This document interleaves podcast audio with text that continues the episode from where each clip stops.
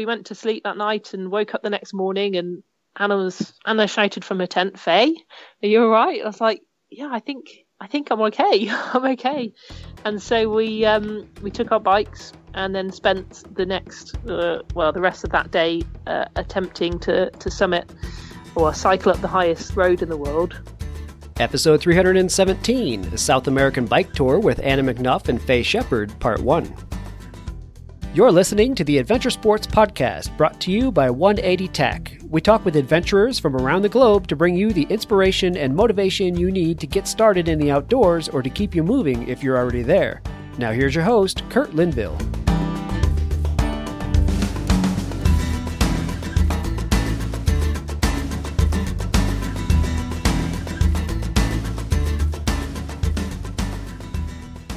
Hello, friends. Thank you so much again for listening to the Adventure Sports Podcast today. I have one of our favorite returning guests on the phone with one of her best friends. Anna McNuff is here with Faye Shepherd to share with us their amazing cycling trip through the Andes of South America. They took this trip from the 10th of October through the 11th of April, you know, bridging winter for the northern hemisphere, which was, uh, of course, summer for the southern hemisphere. I'm really excited to visit about that trip. Let me give you a little bit of the background on these two ladies. First, Anna McNuff. She's been on the show before. Um, Anna's the one who biked through all 50 U.S. states, who ran unsupported or self supported um, both islands of New Zealand and she did other things like we had Anna on the show to talk about going across Europe by social media. I believe is what we called that. She said beyond my back gate is what she called it, but that's where people on social media voted where she should go as she traveled, and it was an amazing, fun adventure. So very adventurous lady. Uh, Faye is in paramedic training. She's a big proponent of many adventures and Let's see, in 2014, she summited Kilimanjaro. And then after Anna's trip, she cycled New Zealand in 2015, I think inspired in part by what Anna did. And she also does mountain rescue. She teaches rock climbing. Uh, she grew up in Cornwall and lives there. So, two ladies from the UK, welcome to the Adventure Sports Podcast. Oh, thank you very much for having us. I'm excited to be here. well, we're really excited to have you. It's so much fun. And before we started recording, I think we, we should have recorded because we covered we did about half a show just having a lot of fun visiting about what's been going on in your lives. Wow, you two have been doing some really, really neat stuff. So I, I think it's awesome. Faye, I'm going to start with you. Will you tell us just a little bit about you know your growing up years and how you got plugged in to adventure. Yeah, sure, no, no problem. Yeah, I'm, I'm, um, I'm quite a quiet, shy person, really, and and and I, I grew up in Cornwall, sort of messing around. Um, uh, I had a little Jack Russell that I would come home from school and play with in the woods, but you know, quite quite a shy person. Always used to get scared going to people's houses for sleepovers. Um, quite often, my mum would get called at like ten o'clock to come and pick me up because I was I was terribly homesick. So so not at all adventurous as a young person, but um, uh, I did the I did the regular thing of going to uni, university, and getting getting a degree, and then going into a job and just working the nine to five, and you know going through the process of life really and it wasn't until I was God, it was about three years ago now in 2014 a friend phoned me and was like, "Faye, do you fancy summiting or attempting to climb Kilimanjaro for my for my birthday?" I was like, "Yeah, that that'd be great." And uh, and so that was that was the start of it all. Really, I I, I um, went off to um, climb Kilimanjaro. It was on that trip that I you know I found it was like the first taste of really pushing myself um, beyond my perceived limits and and that was that was the start of it all really um, so yeah, then then after that, I came back to Cornwall and uh, I just wanted more more adventure. and so uh, so I looked on social media and I saw um, Alastair Humphreys' micro adventure book, and that Anna was out there doing stuff like taking groups out micro adventuring around London. And I thought this is cool. I can have a bit of an adventure after work.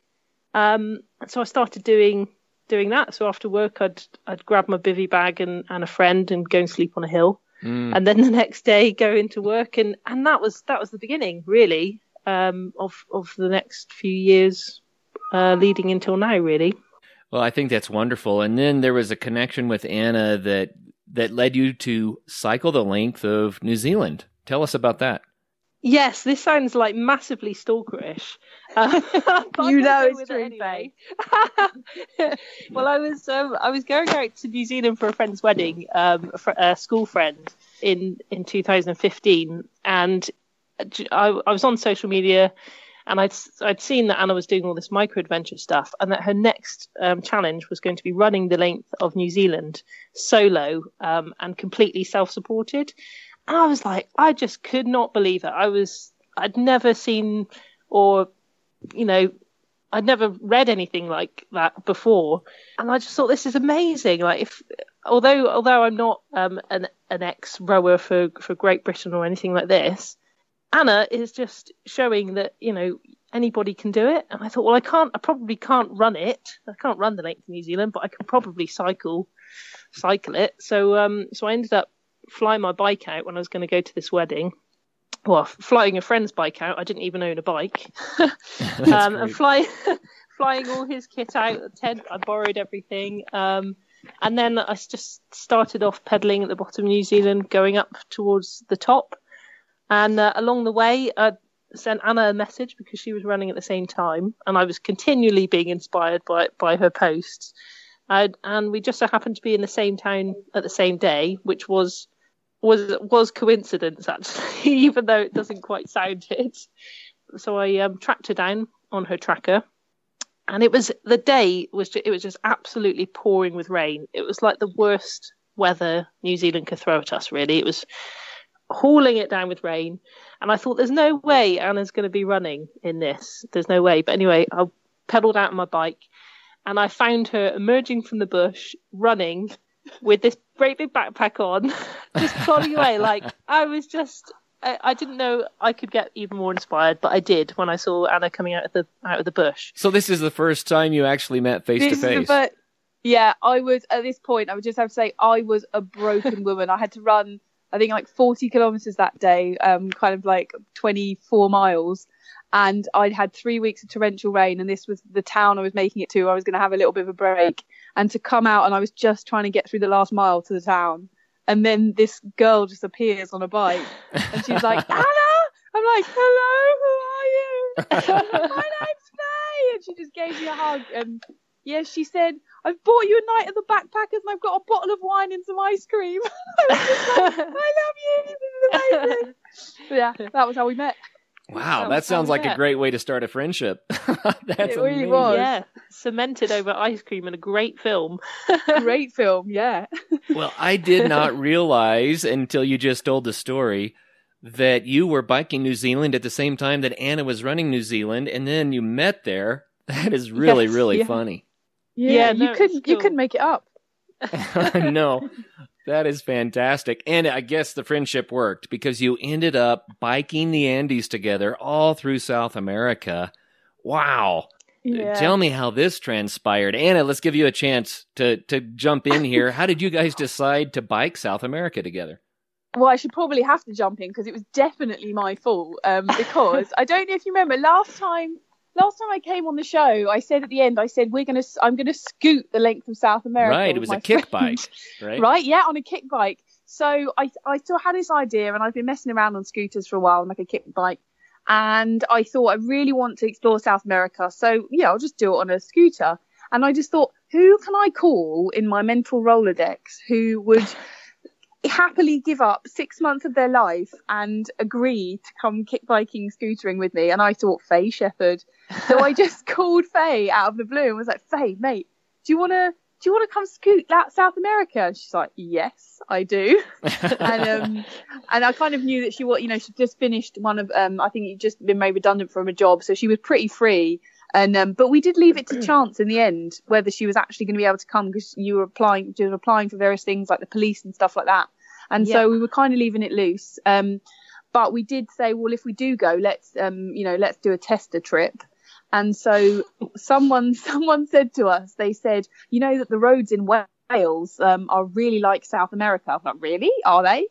So we we we did about sort of seven hours of driving to go and pick up these scooters, which um, we got from this couple who race huskies off them. So they attach huskies to the front, and then they get dragged along on these scooters.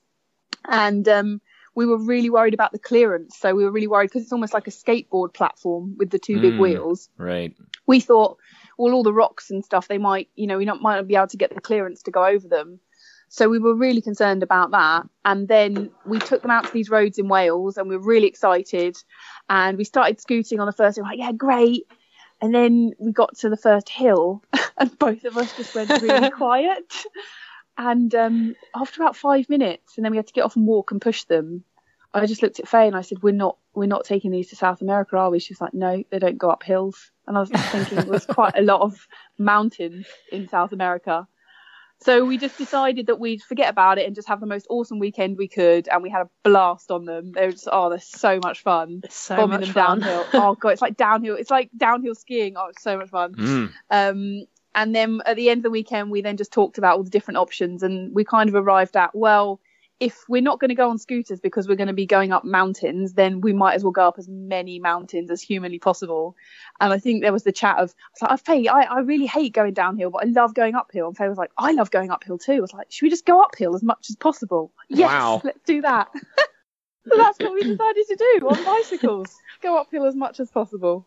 Well, the problem is that what goes up must come down again. Yeah, I know. I would gladly hand my bike to someone at the top to ride it down every time. Wow. So that that kind of surprises me because most people, Anna, of course, we all know how masochistic you are, but most people Yes, would I am. say the downhill is the fun part. The uphill is the work Oh. to get to the ah. downhill, but you've got it the other way. Oh, honestly, I love. I I don't know whether it's about control or something, but I love that sick burn and the kind of the the sick monotony of climbing a hill. You know, you just get into this rhythm, and you're kind of on the like the little knife edge of pain. But then I find coming downhill, my imagination just goes bananas, and I'm just an absolute granny, and I just hands on the brake, and I get like claw hands by the end. I mean, Faye, was- on this trip, Faye was just dropping me all the hills. She would just absolutely drop me. I was like, 'cause you're, you're quite quick down hills, Faye.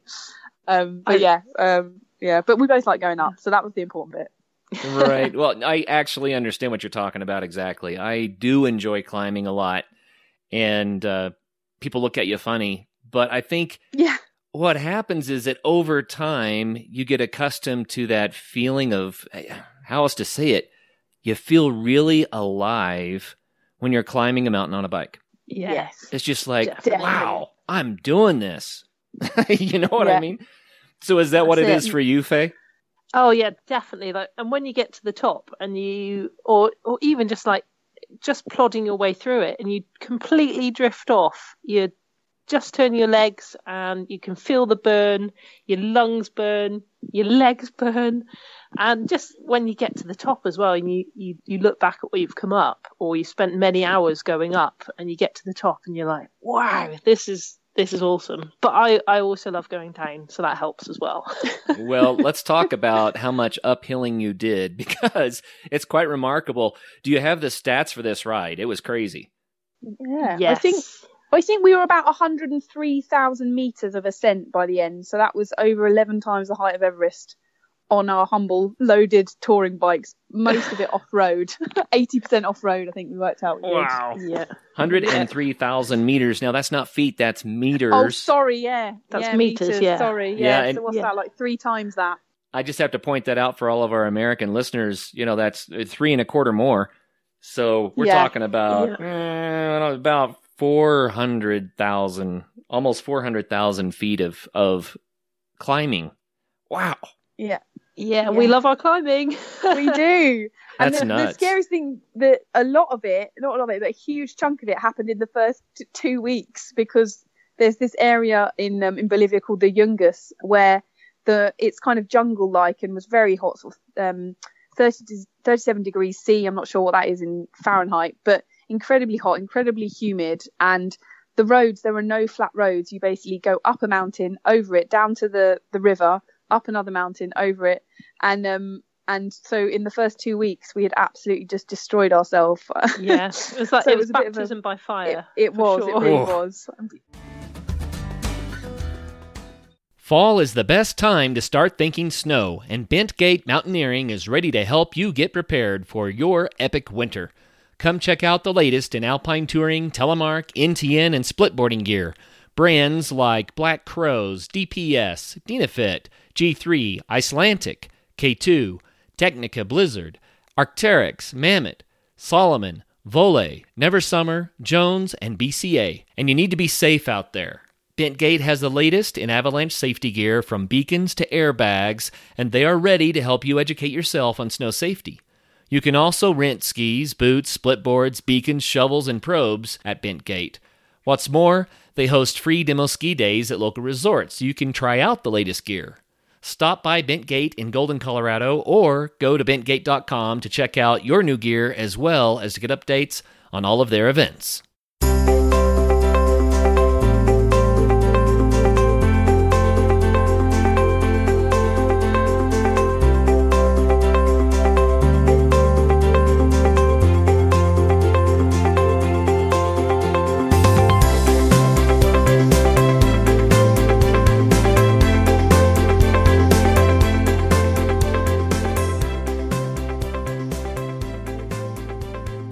Well, 37C, this is the way I convert this, and it's not correct, but it's Yeah. close. Double it and add 32, and then take a little off again.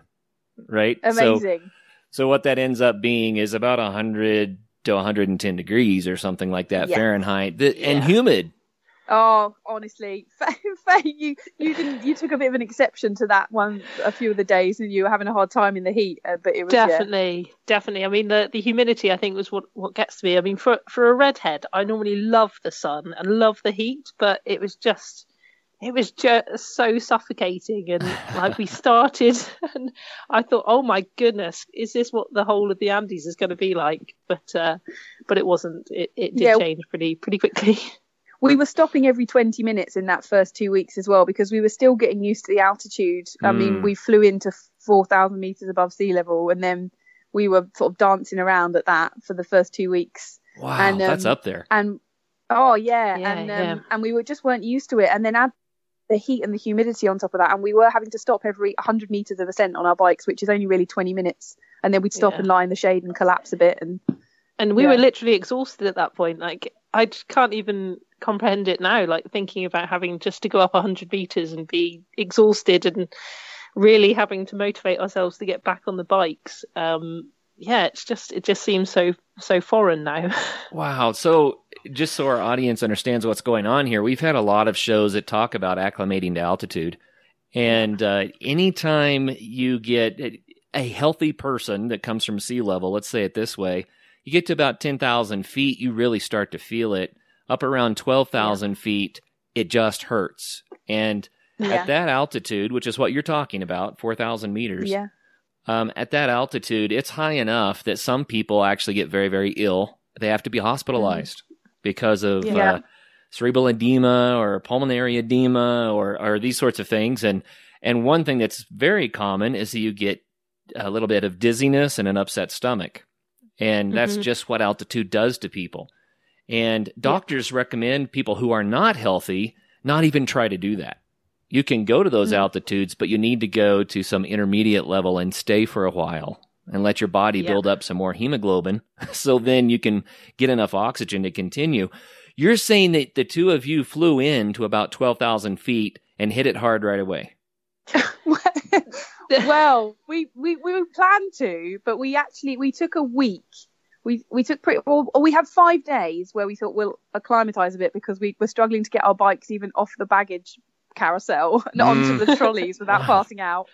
Um, and then um, we had a five days where basically, I mean, I've got an appetite like a horse, and um, and Faye similar as well. I do And too. we- yes. yeah we'd buy a i'd buy a burrito and cut it into four and it was an absolute achievement if i'd managed to eat the fourth part of the burrito by the end of the day i mean i had no appetite Right. um and then but of course faye had been up to kilimanjaro the highest i'd been until this point was two and a half thousand meters in the alps you know really so not even up to 10 10 feet really i mean i'd been actually i had been up once or twice in the rockies but very very briefly so um, Faye kind of had the upper hand, but then um, we tried to ride up to a ski station at 5,000 meters, didn't we, Faye? We did, yeah. That was a pretty brutal day. It was just yeah. Nuts. We we we what were we at? 4,500, and then to go up to 5,000 meters, I think it was 500. Yeah, five around 500, five five and a half, mm. um, 500 meters in a day, and uh, we we started out and we got to the top of La Paz and which is probably like a couple of hundred meters um, elevation, and um, Anna was looking, you know, white, um, exhausted. I was feeling horrendous as well, and uh, I've got a, a, SATS probe which measures the amount of oxygen um, right. in in our blood, um, and so we we sort of we would pop it on each other throughout the, the duration of our trip actually uh, and see how low our, our, oxygen levels were but i think what were your what were your oxygen levels on that one Anna? 74. Mine went down to 74. So that's when I thought, because it's a weird, it's a weird thing, Kurt. You're kind of going, well, I don't know what this feels like. I, uh, you know, at what point am I not okay? Because I'm feeling a bit lightheaded and I'm and I'm feeling a bit nauseous, but I'm used to pushing on through things. But equally, I know I shouldn't push on through some of this. But then where's that line? And so I, it was like a weird science experiment that first week, just trying to work out what my body was okay with and what wasn't. And we were trying to go by the SATs um, but I think we learned as the trip went on that actually I could have quite low SATs and be okay um, because my body yeah. was actually taking more oxygen from from from each blood cell. You know, it was actually mm. using or using rather using the oxygen that was there better than other people would. Whereas Faye's, if yours dropped sort of below 80, you were in trouble really. I was in trouble, yeah. I mean, but yours like, didn't drop as in, much. No, I mean, in normal life, if if you're under 95%, you you know, people begin to get worried and to have sats of like 74, I was like panicking. I was panicking that Anna was like in big, big trouble. And I think come the end, we knew what was normal for each other. Like if Anna was behaving weirdly, then, um, you know, I, I could tell by the end because we'd been hanging around with each other for, for six months. So, uh, so, um, yeah, I, I, I, think you know, living in each other's pockets for a while, you, you begin to notice what's normal and what's not not not so normal. Right. Um, wow. But no, it's, that was. And you talk about. Yeah. Sorry. And Faye, you talk about this the sickness, Kurt and Faye. Um, do you want to tell them about the Uturuncu day because that was really like your day of pushing on through horrendous altitude sickness.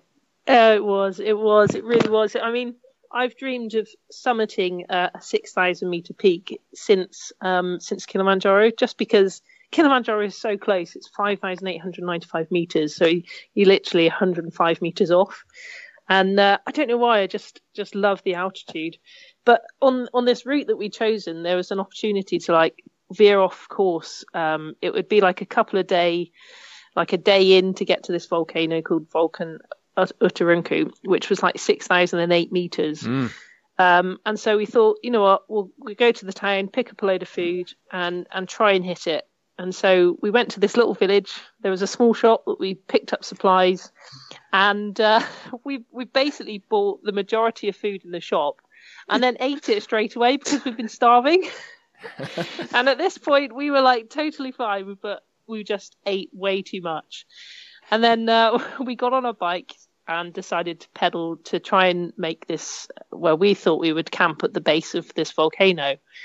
Um, and beginning to, beginning to pedal along, and I just began to feel pretty pretty horrendous. Like I felt sick and I had a very upset stomach, and literally I could I would pedal a few hundred meters, um, get off the bike, and without being too graphic, I would be hor- horrendously ill, and then have to get back onto the onto the bike uh, and pedal, keep pedaling uh, while poor Anna was waiting very patiently. I was, um, I was fine. I wasn't being ill, but it wasn't yeah, for you. So yeah, it wasn't so much fun, and and I was more crushed by the fact that you know I thought my dream of getting up a six thousand meter peak was was over because. Um, I just was absolutely completely drained. Um, but we we made it to where we wanted to make it to that night, and we set up camp. Um, I don't think we had dinner that night, and um, no, which is quite unusual for us because that would be the highlight of our day. But I think um, I think pigging out at the, the shop in in the morning was was the issue. Um, but but we went to sleep that night and woke up the next morning and Anna was Anna shouted from her tent, "Faye, are you all right?" I was like, "Yeah, I think I think I'm okay. I'm okay." And so we um, we took our bikes and then spent the next uh, well the rest of that day uh, attempting to to summit or cycle up the highest road in the world. Um, and we made it to 5,150 meters uh, above sea level before ditching our bikes and um, switching to our feet. Um, at which point, both Anna and I were pretty ruined, weren't we, Anna? But I, w- I, I was all right on the bike pedaling at that stage, um, and Anna was. You were you were off off the bike at that stage, weren't you, Anna? Yeah, this is what uh, this is what I found fascinating about altitude. It's amazing. you you couldn't pick what it was going to do to one another's bodies, and Sure. I was struggling. Yeah, I was struggling to to pedal to even keep my pedals turning, and Faye was still going for it. And then I said to Faye, like I lay on my back, and I was like waves of nausea, and I thought. I, I cannot carry on. I thought, right, now is the moment for me where I need to get off the bike and I need to walk. And so I said, I sort of said that to Faye, and she was like, "Yeah, okay, let's go for it." So we stashed our bikes, like Faye said, and then we started walking, and I felt amazing. I was sort of like skipping along, and then I looked at Faye, she'd just gone white as a sheet. oh, And no. she looked at, yeah, she looked over and she said to me, she's like, Anna, do you feel really, really rough? I was like, no, I feel brilliant.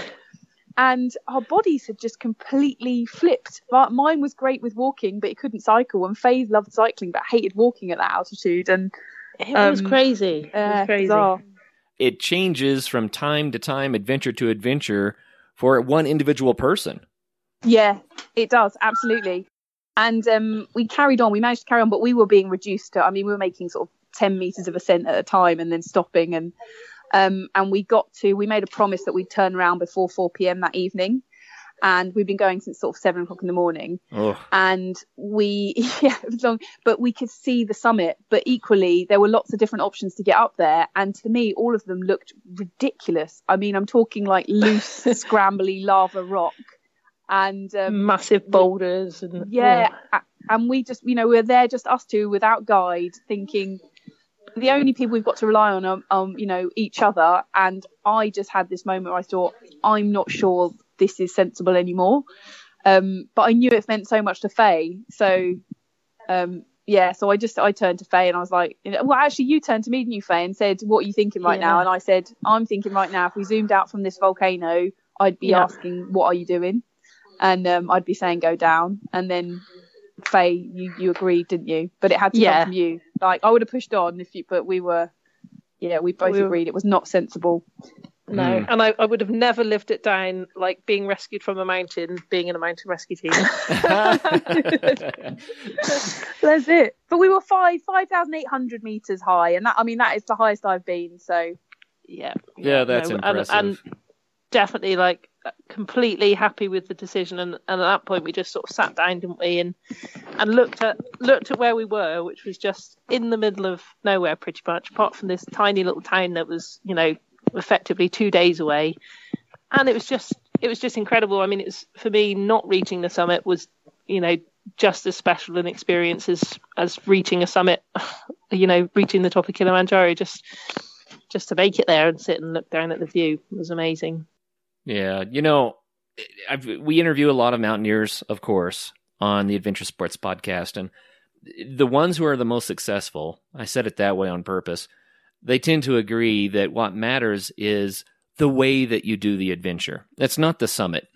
Yeah. It's Yeah. the experience of the attempt and being safe enough that uh, when you when you turn around and come back down, you can feel proud of yourself because you know you can go back another day. That's probably the easiest way to say it. You know, the Yeah, people that, that take too much risk to go too far, too late, too high, they're the ones that uh, don't live to tell the tale. So Oh, I'm yeah. sure that you guys did the right thing. But what I want to highlight here is you did most of that mountain on bikes, and they're not like this is a, a, a mountain bike ready for an expedition climb just up a mountain. I mean, these are loaded up for touring. yeah, So this is not just a walk up a mountain. This is crazy. So let's talk about the kit just a little bit. How heavy was your bike, Anna? um, I think it was probably about 30 kilos with everything on. That would be base weight. And then there were the most water we had to carry was over Christmas. We had to load up with about 17 litres of water each. Ooh. And um, that, that was heavy, really heavy. And um, yeah, so uh, so it got a lot heavier at times. And also the, the roads, you know, they're the the Bolivian roads, oh, they take you to some amazing places, but it's like riding on. You've either got broken crockery, that kind of surface, or you're riding on corrugation where you're getting kind of judded around, or or you're in deep sand. Um, so it was it was really. Oh, I was just. I mean, looking back, I just think, how on earth did we keep going sometimes? But you just crack on with it. You know, it's just one day at a time. But yeah, heavy, heavy, heavy bikes, and we had different. We had different bikes as well. I had um, traditional mountain bike size wheels and a bit more of a touring bike setup. Hmm. And Faye, Faye had um, she had like a um, kind of bigger 29 inch wheels and um, more of a yeah, I guess more of a kind of a more racier frame, but um, a bit different. And then you had tubeless tires as well, which actually Yeah. turned out to be the way forward. Tubeless tires are the way forward.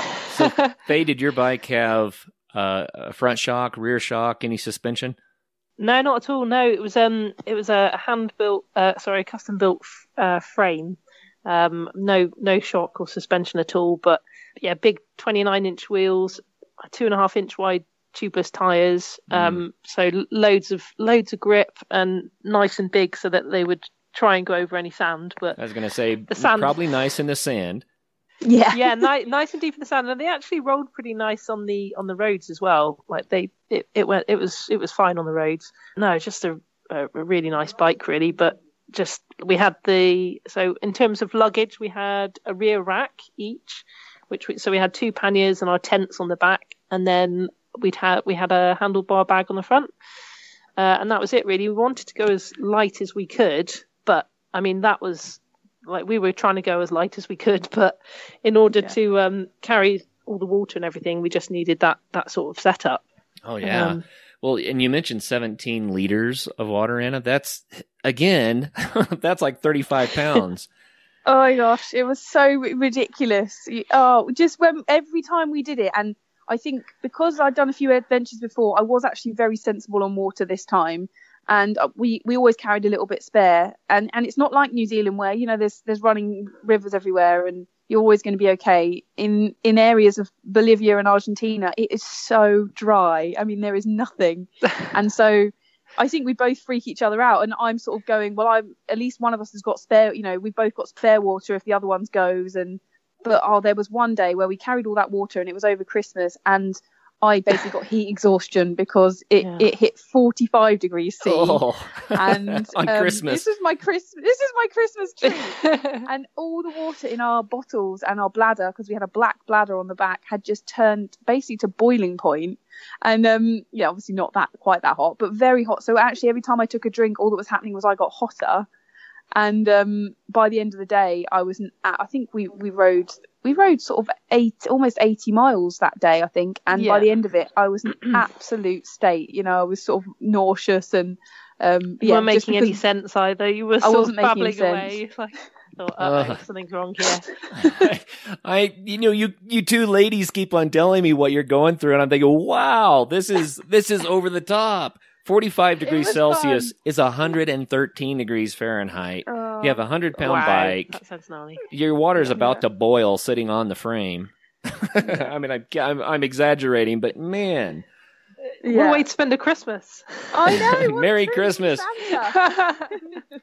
That that adds kind of a new perspective to the famous song "Dreaming of a White Christmas," doesn't it? yeah, that's it. oh, how we were. Covered white with ash, maybe. Yeah, that Yeah. was it. HydroBlu is a water filter company that was created to provide high quality water filters at an affordable price while helping end the world water crisis. They strive to make clean water more acceptable to the outdoor adventurer and the less fortunate. Check out their website at www.hydroblu.com. This episode of the Adventure Sports Podcast is brought to you by 180tac.com. 180 Tac manufactures premier backpacking and emergency products. Whether you need a backpacking stove for your week long trek on the trail or an emergency stove for your bug out bag, we have the tools you need. Visit www.180tac.com.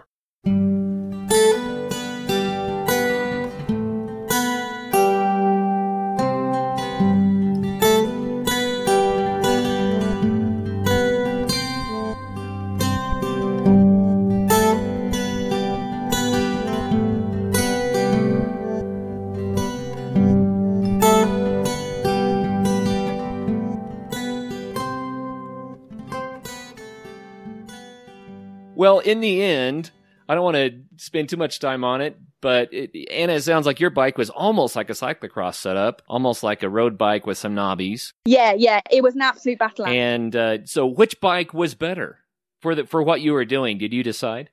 I, I think Faye's. I think Faye's was um was better.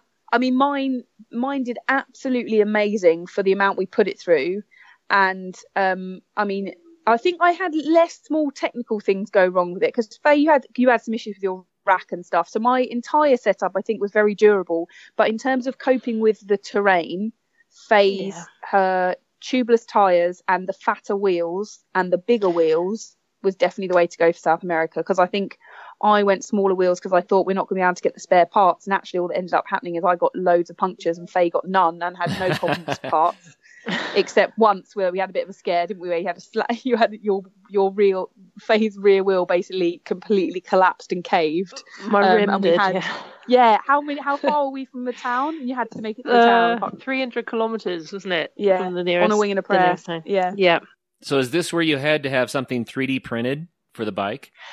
Uh, no, no. Uh, the bike shop um, cranked bikes. They they 3D printed this little um, rubber washer that fit in between my bike rack and uh, my bike to to make the bike rack fit.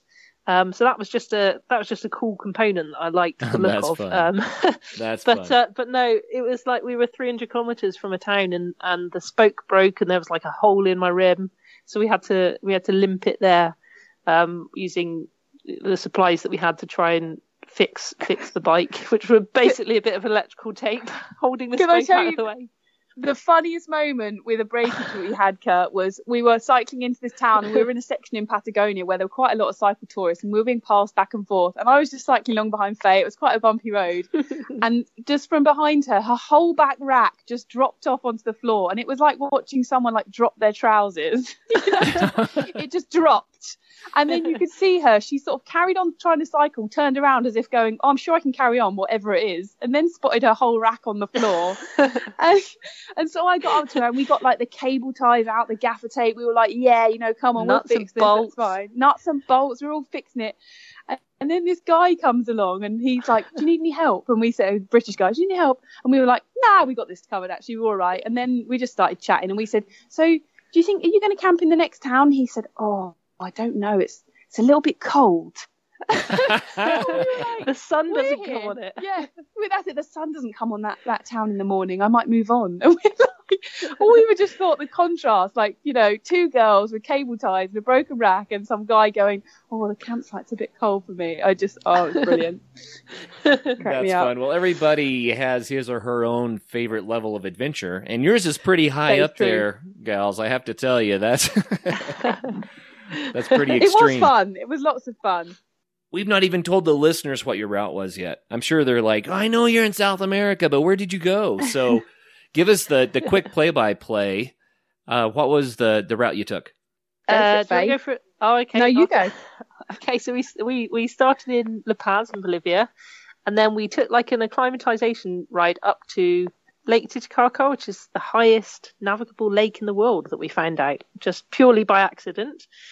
Um, and then we headed uh, back down south through Bolivia. We headed through the South Yungas region, which is super hilly, uh, and then down through. Feel free to interject, Anna, if I'm missing missing some regions well. because you're the you're the one that's amazing at uh, place names.